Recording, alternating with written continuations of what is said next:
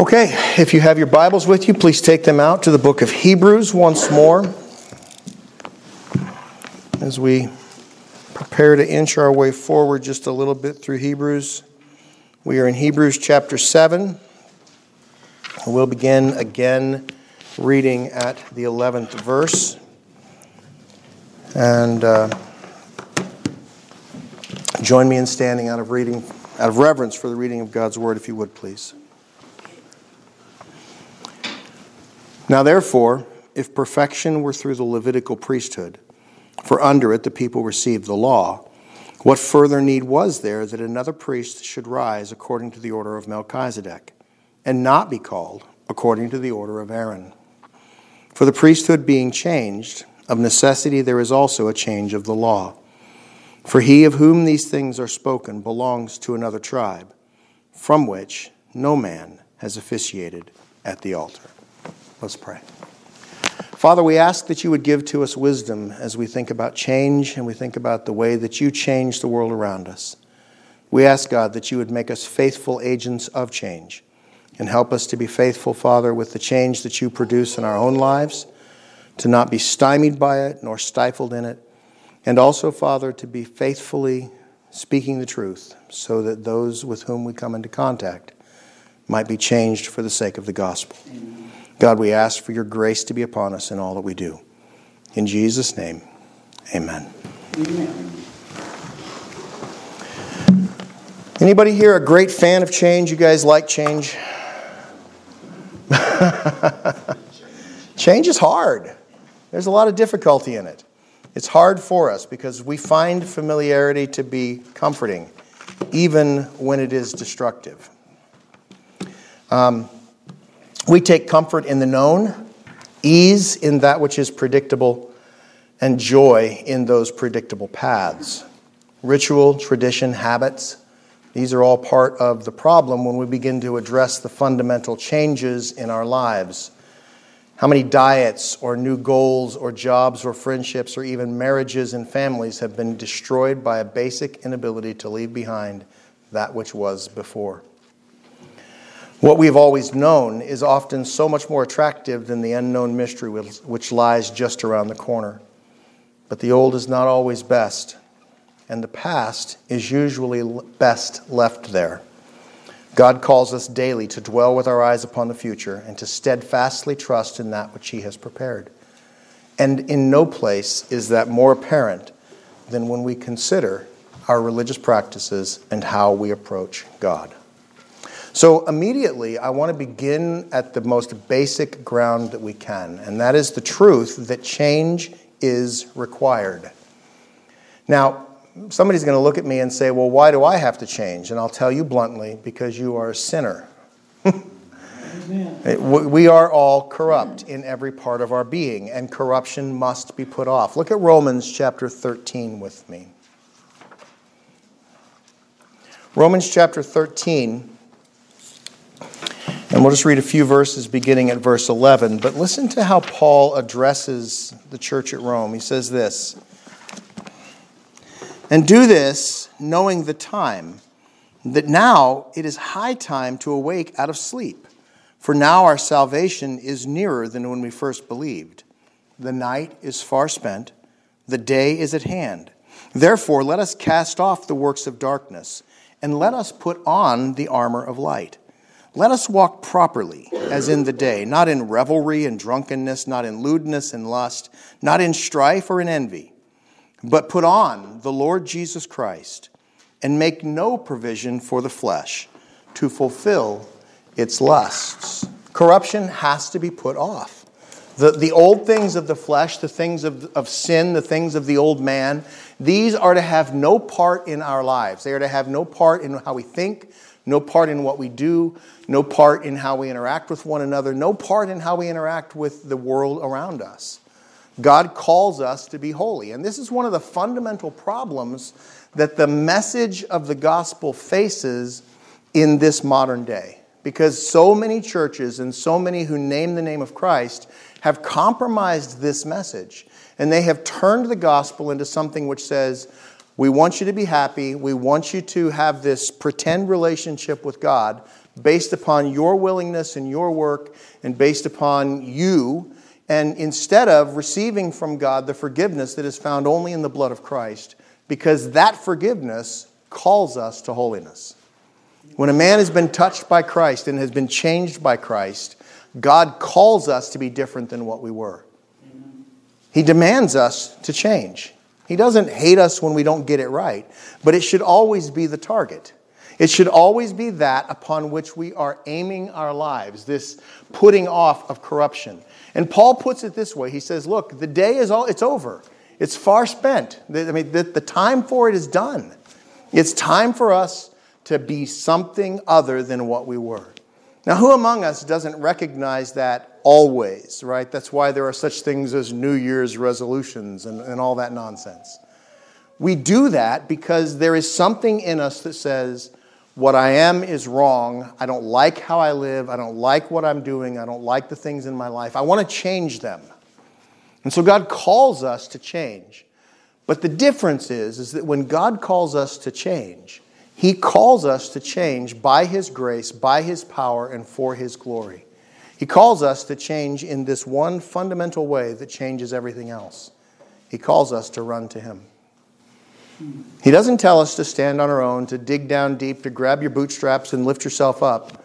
He calls us to run to Him and to cry out our need because He always answers that cry. Amen. But there has to be a determination in us to put off this corruption and to not play both sides of the fence.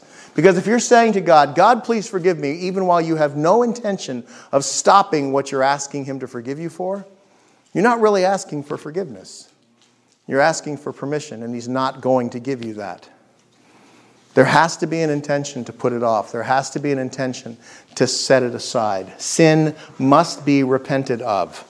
Acts 3:19 says, "Repent therefore and be converted, that your sins may be blotted out, so that times of refreshing may come from the presence of the Lord."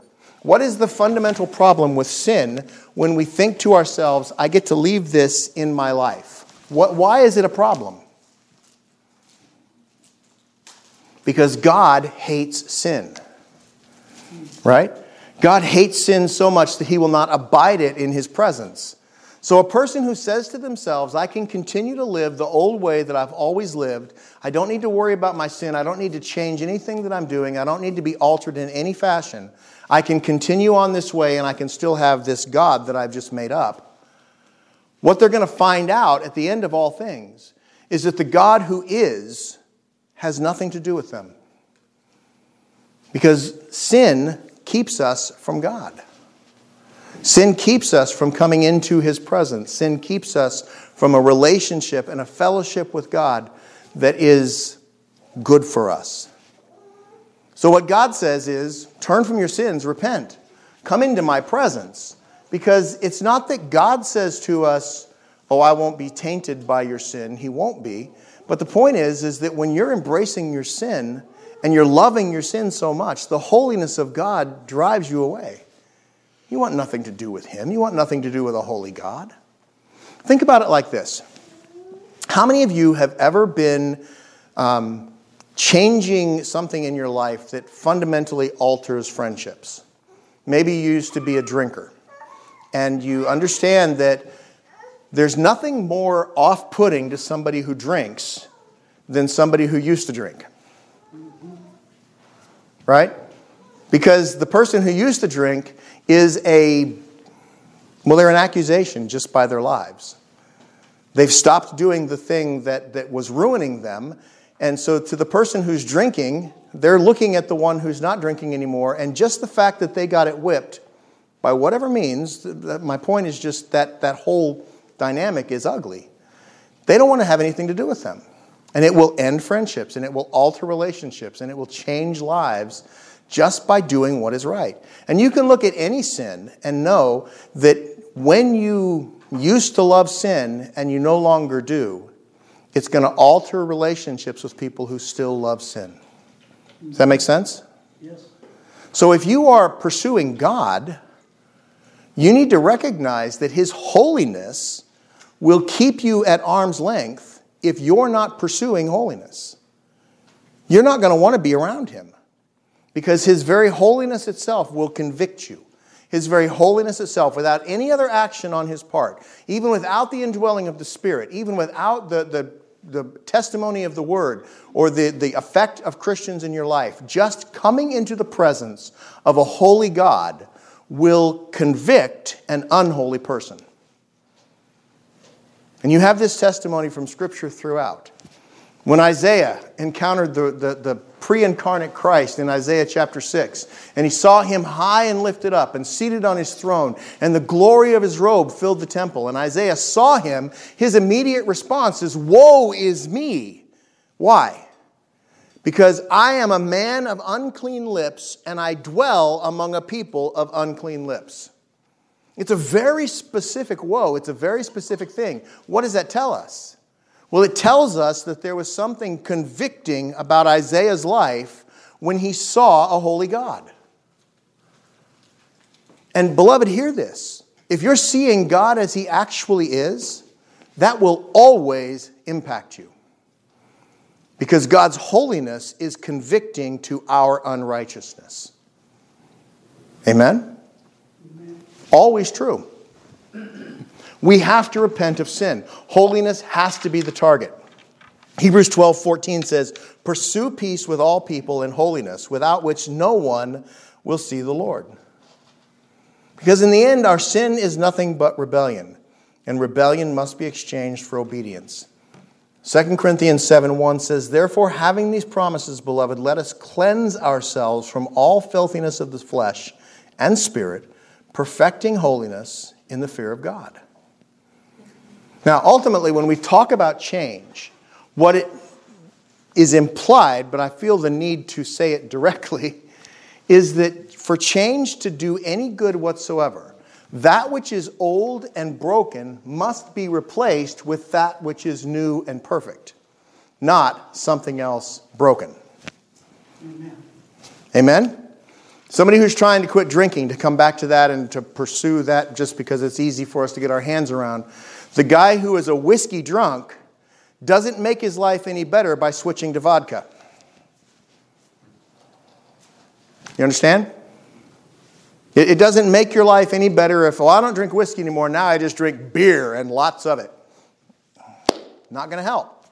It's not going to change the fundamental problem. The fundamental problem is that you are chasing after something to fix something in you that only God can fix. Amen. That's the fundamental issue. Because honestly, no matter what they tell themselves, nobody drinks that garbage because they like it. They drink it because they want something from it. It's been a hard day, got to get the edge off. Right? I just need I just need a beer or two, just got to take the edge off, just got to stop. Now, this isn't a sermon about drinking it because this applies across the board to all of our sin. You understand? There is no sin that we engage with, that we embrace, that we cling to ourselves and hide in the little dark corners of our hearts that doesn't do this to us. It doesn't matter what it is.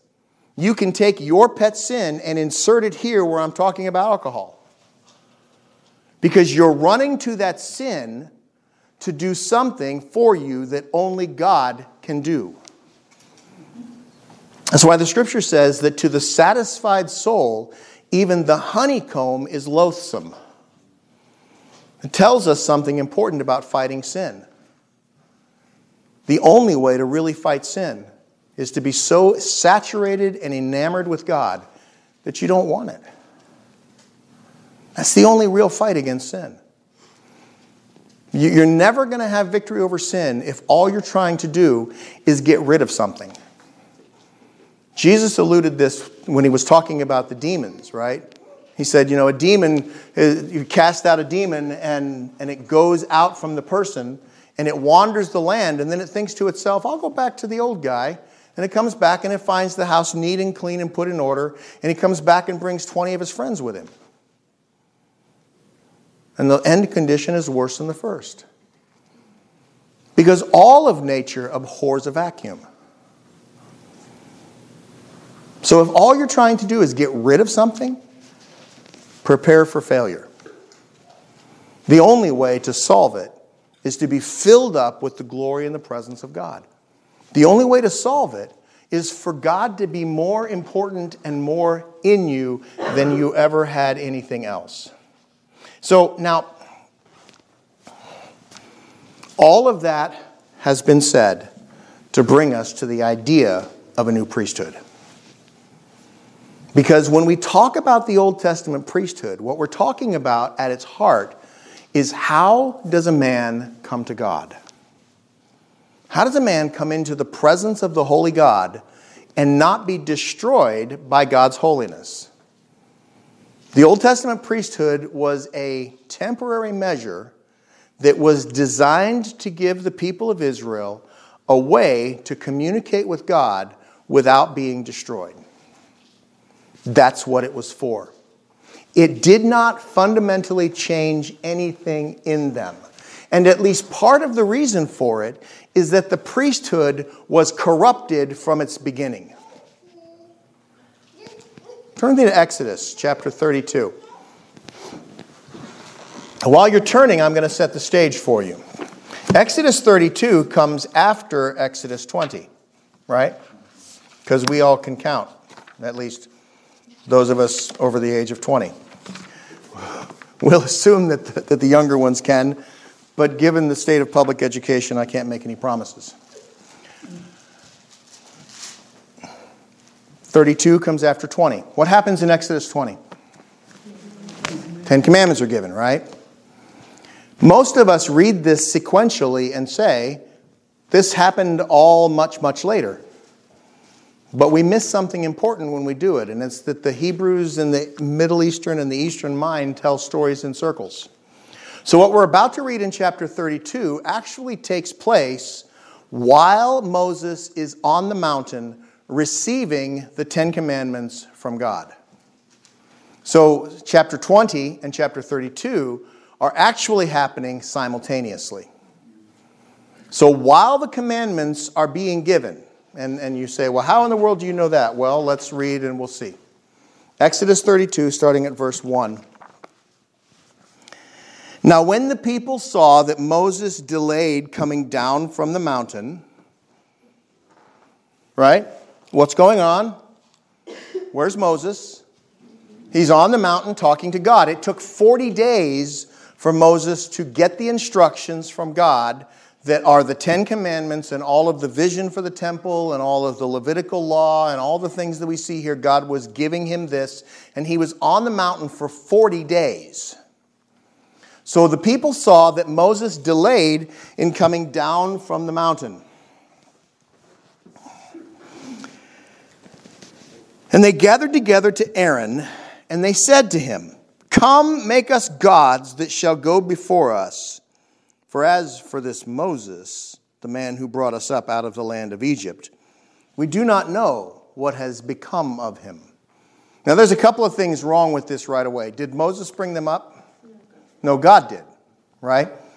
And they know where Moses is. They can see the thunder and the lightning going on in the mountain. What they're really saying is, we don't know this God. And since we don't know this God and it's thundering and lightning up there and there's all kinds of strange things, we're actually afraid that Moses' God ate him. We're scared. And we're scared because we're operating from a position of ignorance. We don't know God. We don't know who He is. So, what we want you to do, Aaron, is to take gold and make for us gods that we do know. How do you know a God if you don't know the real God? It's really very simple. You make him up. He's a figment of your imagination. He becomes your little pocket friend. He hangs around with you. He does what you want because he's not really a God, he's just yours. He's your pretend. And beloved, there are many, many, many in the church today who only know God in those terms. He is their pretend. They've made him up. They've ignored his law, they've ignored his book, they've ignored his instructions. They make a God according to their own desire and according to their own satisfaction.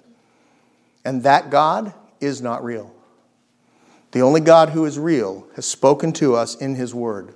And we take him at his word and we understand what he has said because he tells us who he is. That's the only God that is real. The rest of them are all made up. So Israel came to Aaron and they said, Hey, Aaron, make us a God that will take us back. We, we don't know what happened. And so Aaron, being a righteous man of God and a good priest, says, Absolutely not, go away. No? That's not what he said, is it? Aaron said to them, Break off the gold earrings which are in the ears of your wives, your sons, and your daughters, and bring them to me. So all the people broke off the golden earrings which were in their ears and brought them to Aaron. And he received the gold from their hand, and he fashioned it with an engraving tool and made a molded calf.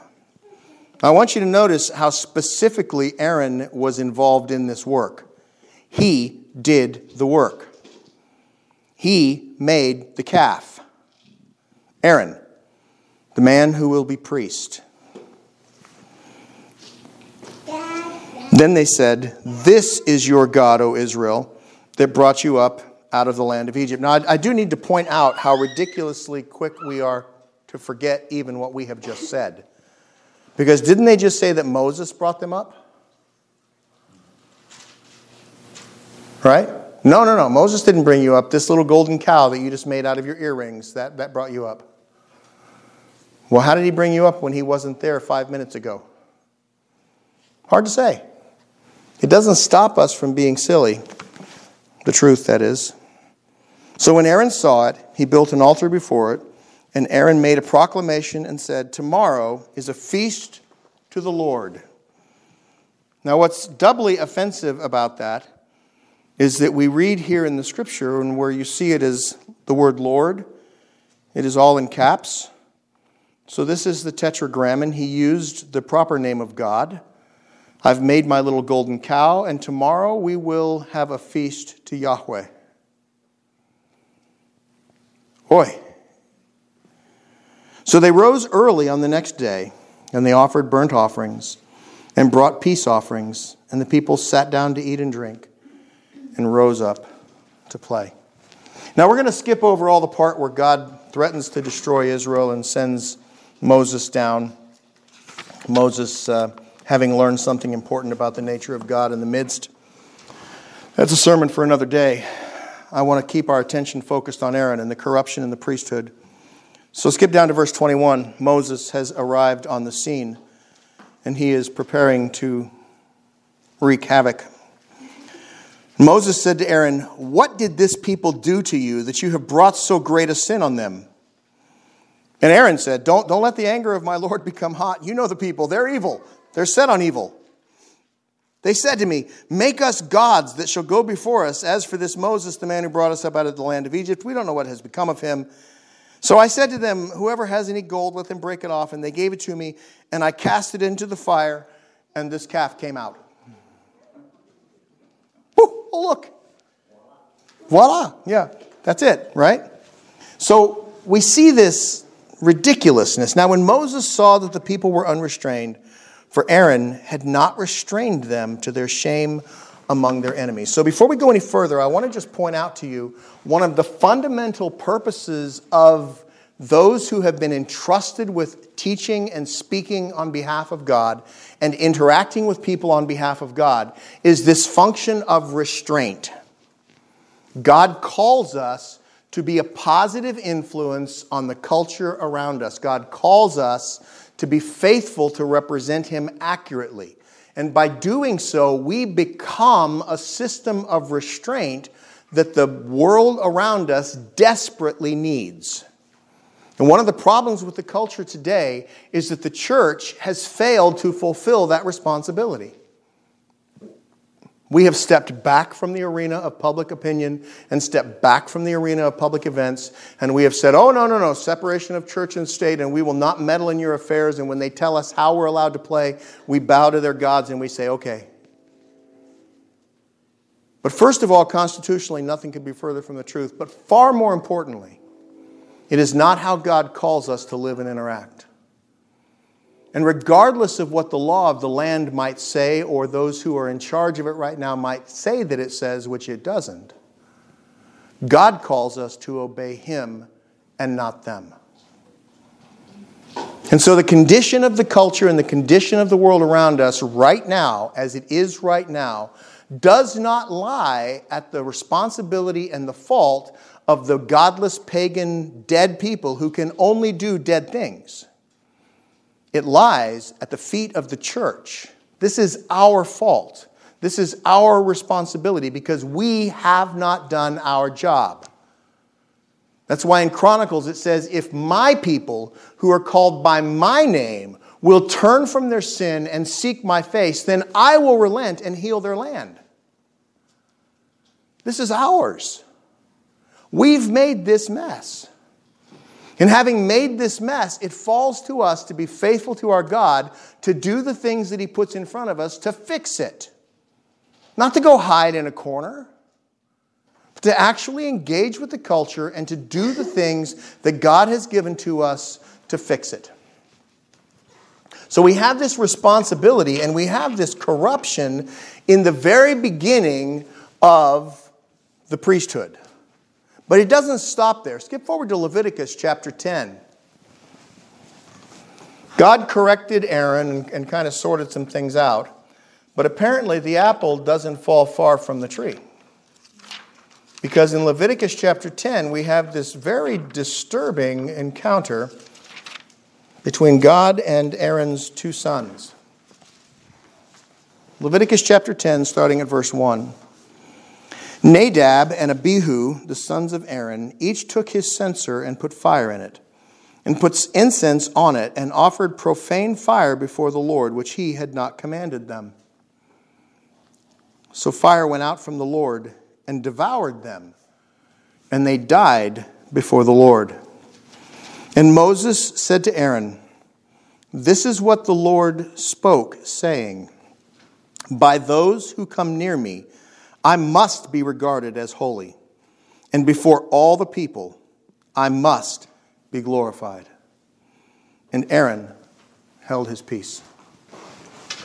So, when the people of God and the people who have been called to represent God and to teach his truth and to lead the people choose to make up God's law according to their own desires, this is what happens. And I think that it's not too much of a stretch for us to see the condition of the nation around us and understand that we are living in the days after the fire came out from the altar and destroyed. I think that what we're seeing is the consequence of that.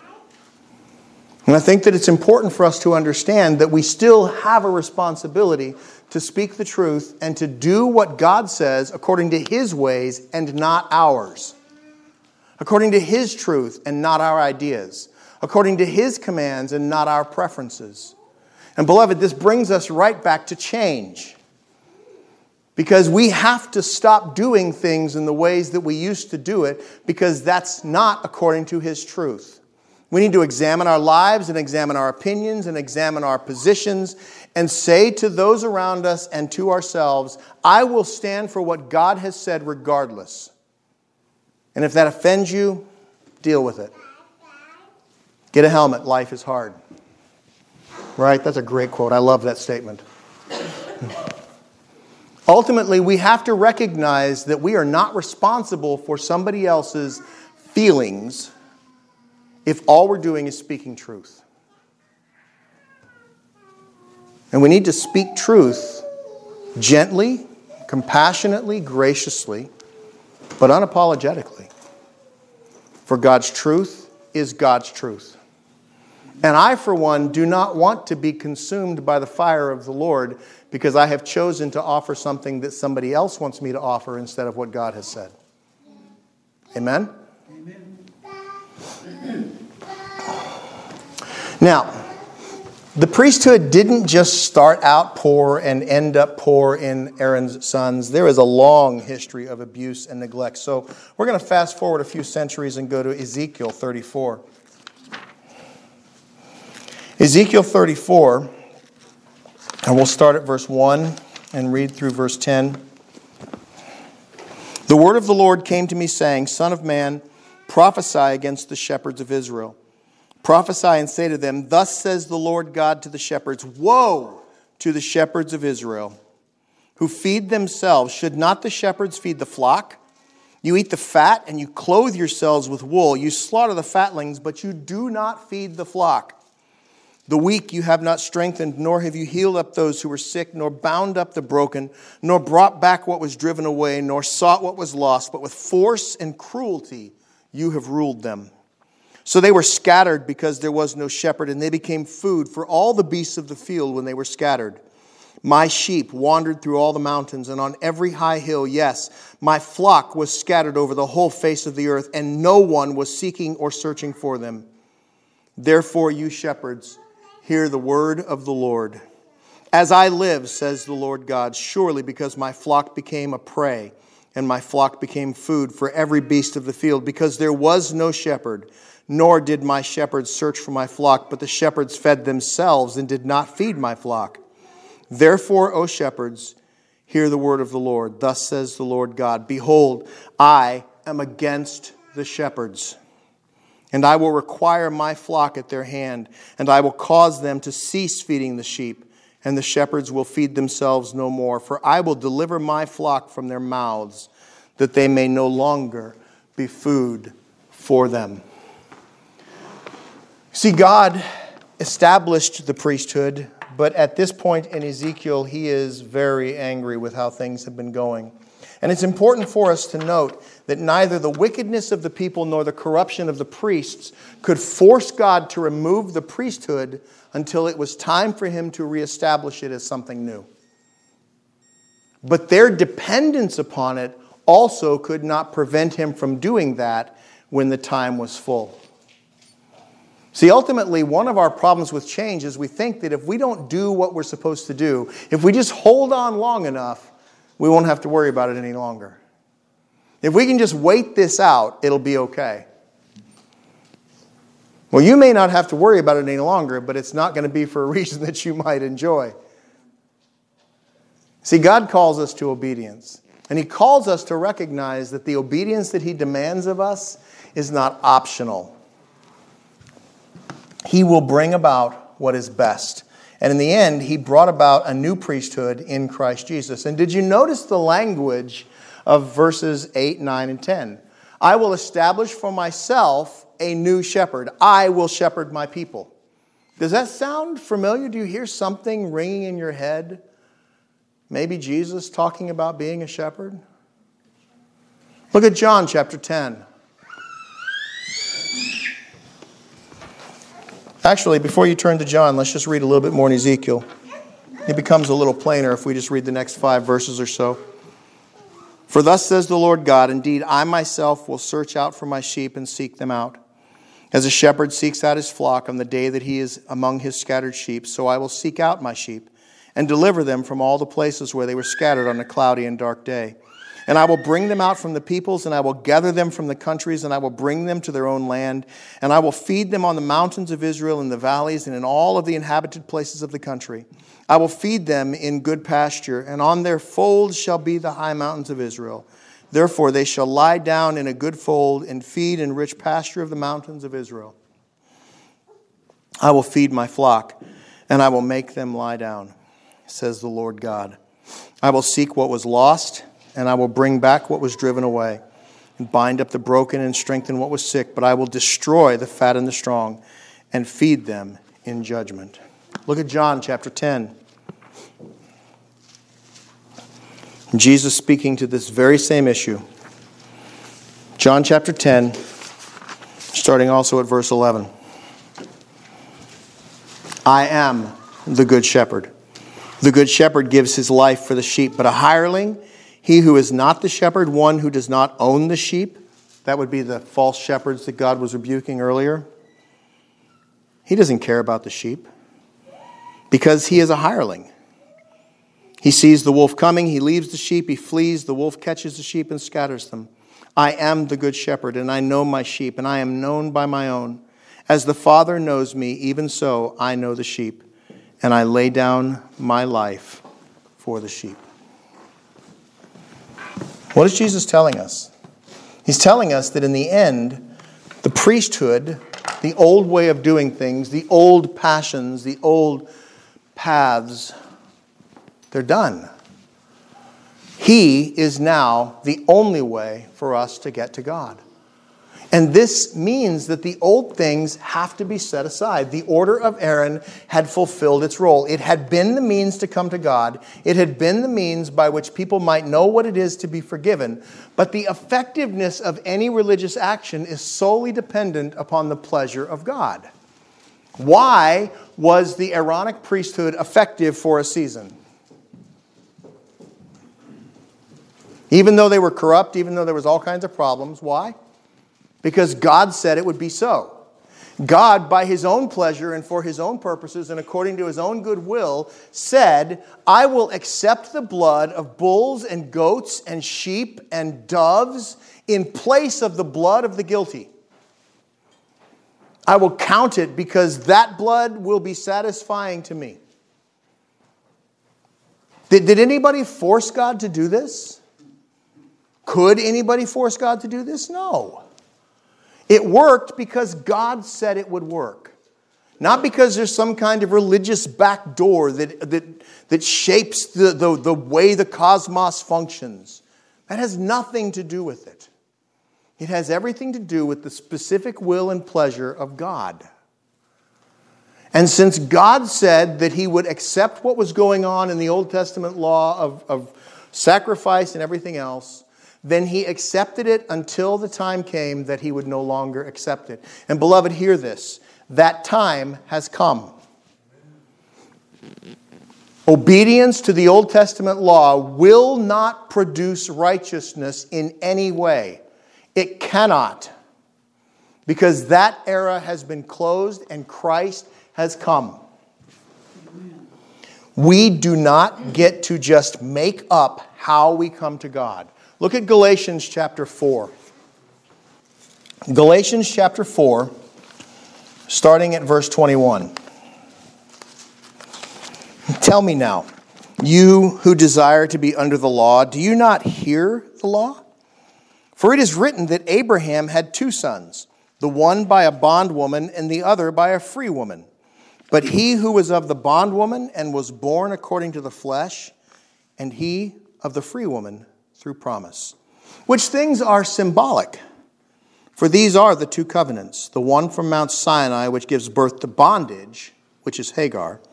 For this Hagar is Mount Sinai in Arabia and corresponds to Jerusalem, which now is and is in bondage with her children. But the Jerusalem above is free, which is the mother of us all. See, it is no longer a path to righteousness to obey the Old Testament law and think that you're going to be saved because you have fulfilled what the Old Testament says. These are the bondages spoken of. And it's not those things alone by any means. But you can think about the dietary restrictions, and there are huge chunks of the church today that are saying, well, the church is in error because we are not obeying the dietary laws of the Old Testament. You're not supposed to. If you really want to obey the dietary laws of the Old Testament, stop eating meat.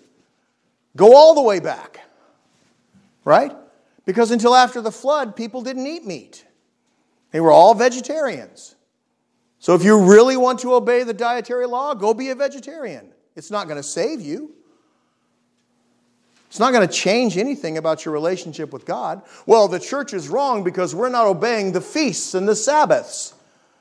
You're not supposed to. You're not Jewish.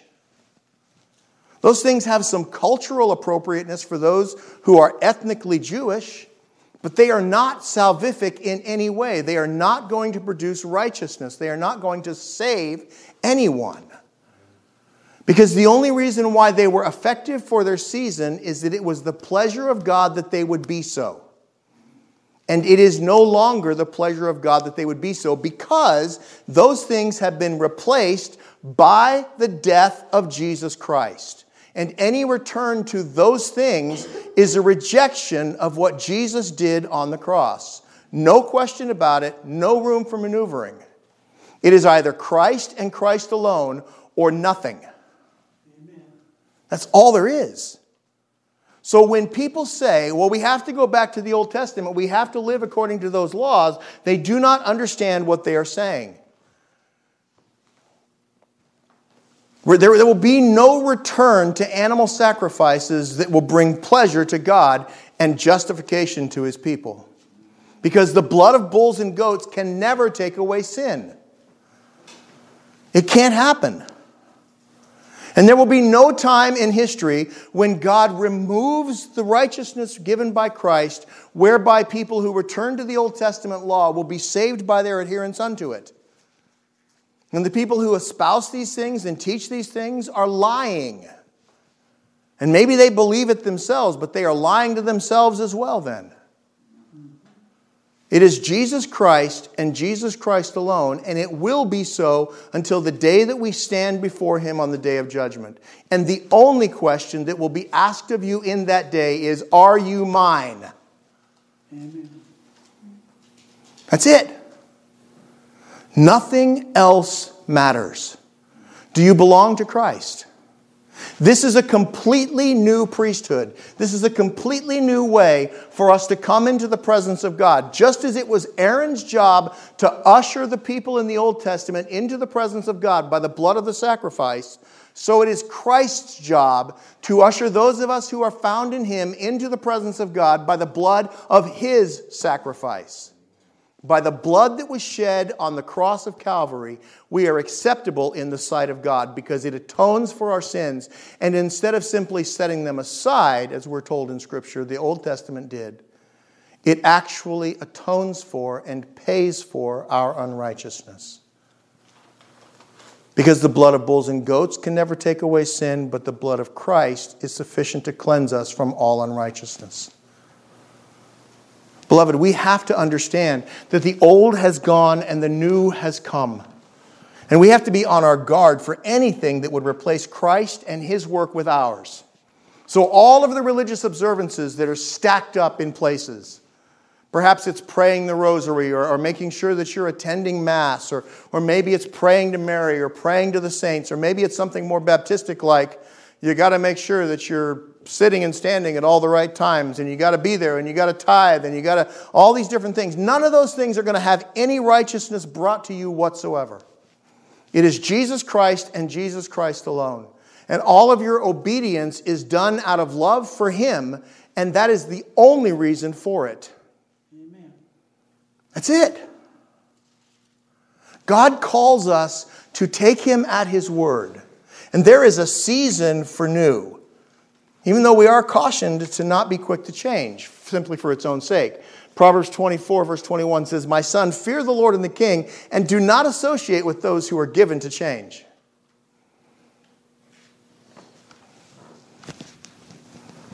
Why? Well, because change for its own sake is not necessarily the right thing. Change for its own sake just expresses dissatisfaction with the current state of the world. It doesn't express any inherent desire for what is true and righteous and good. God calls us to take Him at His word and to believe Him for what He says. He calls us to trust Him. He calls us to walk in His truth. And He calls us to be transformed, to be made new. We read the verse this morning. Be transformed by the renewal of your mind. Romans 12, verses 1 and 2. Do not be conformed to the world and its ways. Do not be conformed to the old ways in any way, but be transformed by the renewing of your mind. Present your bodies a living sacrifice. We, have gone through this. We, we read it this morning, we, we spoke it together. God's word says to us this is what he calls us to do to be changed for the sake of righteousness, to leave the old things behind, and to cast ourselves fully upon Christ and Christ alone. Because in the new priesthood, there is no history of sin. Do you understand that? You want to cast yourself upon Aaron and upon the Old Testament? You are casting yourself upon that which was ruined from the start. In fact, before Aaron and his sons could offer any sacrifices on behalf of Israel, what did they have to do? They had to offer sacrifices for their own. They had to offer their own sin sacrifice. They had to offer sacrifice for their own rebellions against God. But what the scripture tells us about our high priest is this we do not have a high priest who cannot sympathize with our weaknesses, but he was in all points tempted as we are, yet was without sin. That's Hebrews 4:15. Jesus Christ has no personal sin. He never did anything wrong. Over the course of his entire life, he was flawlessly obedient to the law of God. He completely fulfilled everything that the law instructed him to do, and he completely stayed away from everything that the law instructed him to avoid. There was never any point in the life of Christ that he was not completely obedient to and absolutely in love with God. His entire life. And yet he died the death that was due for the sin of God's people. He took our sin upon himself. He paid the price for our rebellion. He died in our place and he drank our portion of hell. And he did all of this with no personal sin to atone for whatsoever. He was flawless in every way. And he came for one reason and one reason only. And here's the news shocker, guys. It wasn't because God missed you and couldn't stand the thought of eternity without you. The reason why Christ came was because it was the plan of God to save a people. And he came to fulfill that plan. And yes, we are loved of God, which is why there is a plan. But the motivation of Christ is primarily love for God. And loving God means you love those who God loves. Do you understand that? It shapes the way we see the world. Because, let's be honest, I'm very clear that I am not everybody's cup of tea. I know this. But I'll be honest with you, there's people out there that are not my cup of tea either. And some of them are Christians. Do I have the right not to love them because I don't in my flesh like them? No.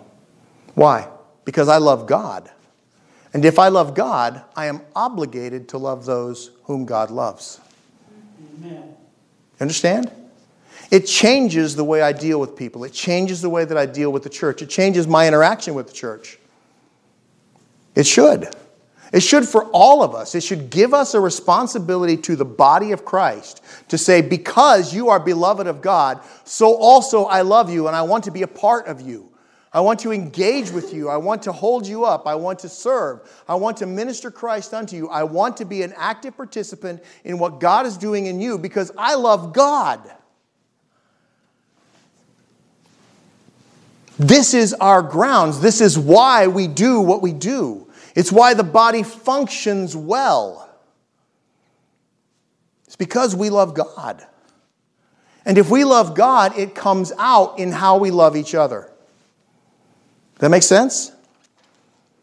There should be no confusion in the mind or heart of anybody who sees a healthy church whether or not they love God.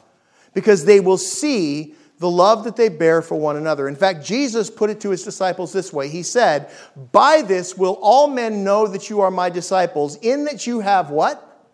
Love one for another.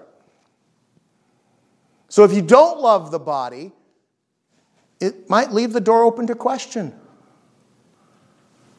Do you love God? I don't know. You're robbing yourself of the largest opportunity to show that you love God. We're to be actively engaged in loving the body. We're to be actively engaged in what God calls us to do. This is because we love Him. It's why Christ came. Matthew 26, 42, Jesus praying a second time, he went away and prayed, saying, Oh, my Father, if this cup cannot pass away from me unless I drink it, your will be done. What was his motivation? Oh boy, I get to die. No. Oh boy, I get to go home. No. What was his motivation? I love you, God, and I want to do what you tell me to do. Beloved, that shapes us in every way. He came to create a way for us to be truly and finally forgiven. No longer trapped in an endless cycle of continual sacrifice, because his blood was sufficient to remove our sin forever. His blood was sufficient to take away that which keeps us from God. And he came to do that, and he came to do that work so profoundly that there would never be any need for it to be done again. There's no need for anybody else to help him. So, this garbage that the Catholic Church is teaching about Mary being a co redemptrix and a co mediatrix and a co intercestrix with Christ simply denies the sufficiency of Christ and makes of her a demon. Because anything that replaces Christ is demonic. In fact, it is antichrist according to Scripture. That's why the Puritans believed that the Catholic Church was the Antichrist. Why? Because Christ is everything.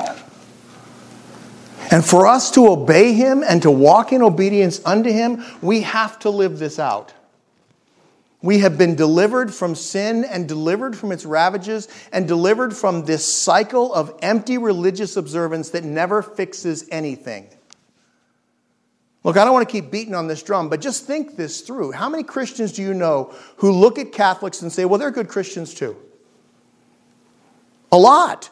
It's a very common trope right now. It's a very common thing that people say. But do you understand that they have so little faith in the death of Christ or in the intervention of Mary that they all believe that when they die, they're going to go to purgatory and be punished for their sins for millennia and eons and eons and eons? What good is this? Does it save anyone? No. It's hopeless and it's powerless because Christ is not at its heart.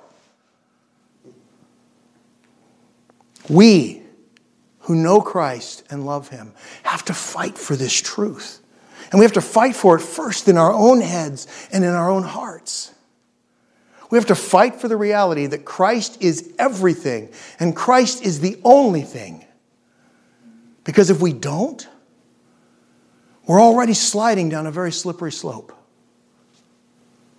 Christ came to give us everything that God had demanded for us. And this is the heart of it all. This is the change that we need. And this is the change that God provides in Christ. It has nothing whatsoever to do with our actions of righteousness. Because our actions of righteousness are empty. They have no worth whatsoever. Jesus says that our righteousness is filthy rags when he's speaking to us in Isaiah. It has everything to do with his action of substitution. He alone has fulfilled the will and the purpose of God. And in doing what he did, he has given us a clear and unfettered path to God. Do you understand that? If you are found in Christ, there is no barrier between you and God. None whatsoever. There is nothing that can keep you from His presence, not even your own failings, because when God sees you, He doesn't see you, He sees Christ. 2 Corinthians 5:21 says that God made him who knew no sin to become sin for us that we might become the righteousness of God in him. You are the righteousness of God when he looks at you. He sees you pure and holy and completely accepted. He sees you as you are in Christ. This is your inheritance. This is what it is to have a priest who is worthy of the name. Ephesians 1 7 says, In him we have redemption through his blood and the forgiveness of sins according to the riches of his grace. And Paul gives us this in his own final analysis on the law and our relationship to it in Philippians. Turn to chapter 3 of Philippians. Philippians chapter 3. We're going to start reading at verse 3.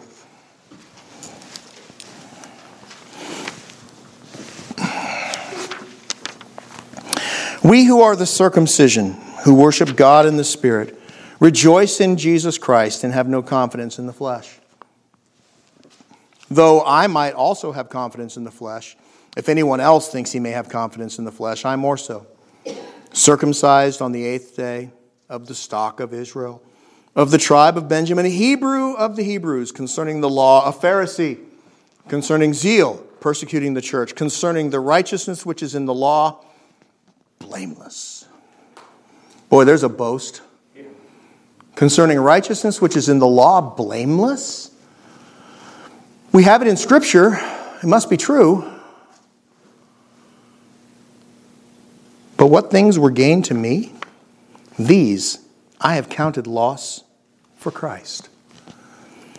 Yet indeed I also count all things loss for the excellence of the knowledge of Christ Jesus my Lord, for whom I have suffered the loss of all things, and count them as rubbish, that I may gain Christ, and be found in him, not having my own righteousness, which is from the law, but that which is through faith in Christ, the righteousness which is from God by faith, that I may know him and the power of his resurrection and the fellowship of his sufferings, being conformed to his death, if by any means I may attain to the resurrection of the dead. This is the man who kept the law. He obeyed every single commandment that was humanly possible to obey, given in the instruction of the law. And he took all of his own righteousness, all of his own action, all of his own activity, and he said, You know what? It's all trash. It's all rubbish. It's all garbage. It's all sewage. Choose a stronger word in your own mind. I'll try not to say it out loud for you. That's what it is. It's all, it's all that. He says, and I look at all of that righteousness and I say it matters nothing because I have been found in Christ. And that is my one bragging. And that is my one hope. And that is my one confidence. And that is my one everything. And beloved, hear this. Though we revere and honor the Word of God in its entirety, all 66 books, not any more, not any less. The 39 books of the Old Testament matter, we read them as well. And the law of God and the Ten Commandments is still in effect because it reflects for us the nature of God. But it is an effect for us to guide us as to how to live. It is not an effect for us to in any way make us acceptable in the sight of God. And that is for two reasons. Firstly, only Christ can make you acceptable. And secondly, if you are in Him, you are already acceptable before you ever set down to obey even one commandment. God has received you as His own, and He loves you with a love that will never stop not because of you, but because of Him. Let's pray. Father, I ask that you give to us grace in this day, and I pray, God, that you would give clarity, and I pray, God, that anything that I've said that is wrong or fumbling or, or amiss would just be struck from our minds, erase it from the tapes. God, drive into our hearts, though, the truth of who Christ is and all that he has done. Let us find in this great high priest a reason to come into your presence and the hope that we are accepted when we get there. God, we know that leaving the old ways is hard, but we also know that in Christ we can do all things through him who strengthens us. Let us find hope and peace and grace and triumph in him, that he would receive the honor that he deserves, that the king would be worshiped by all and that the Lamb would receive the full reward of his sacrifice. And we ask it all in the powerful and precious and beautiful name of Jesus. Amen.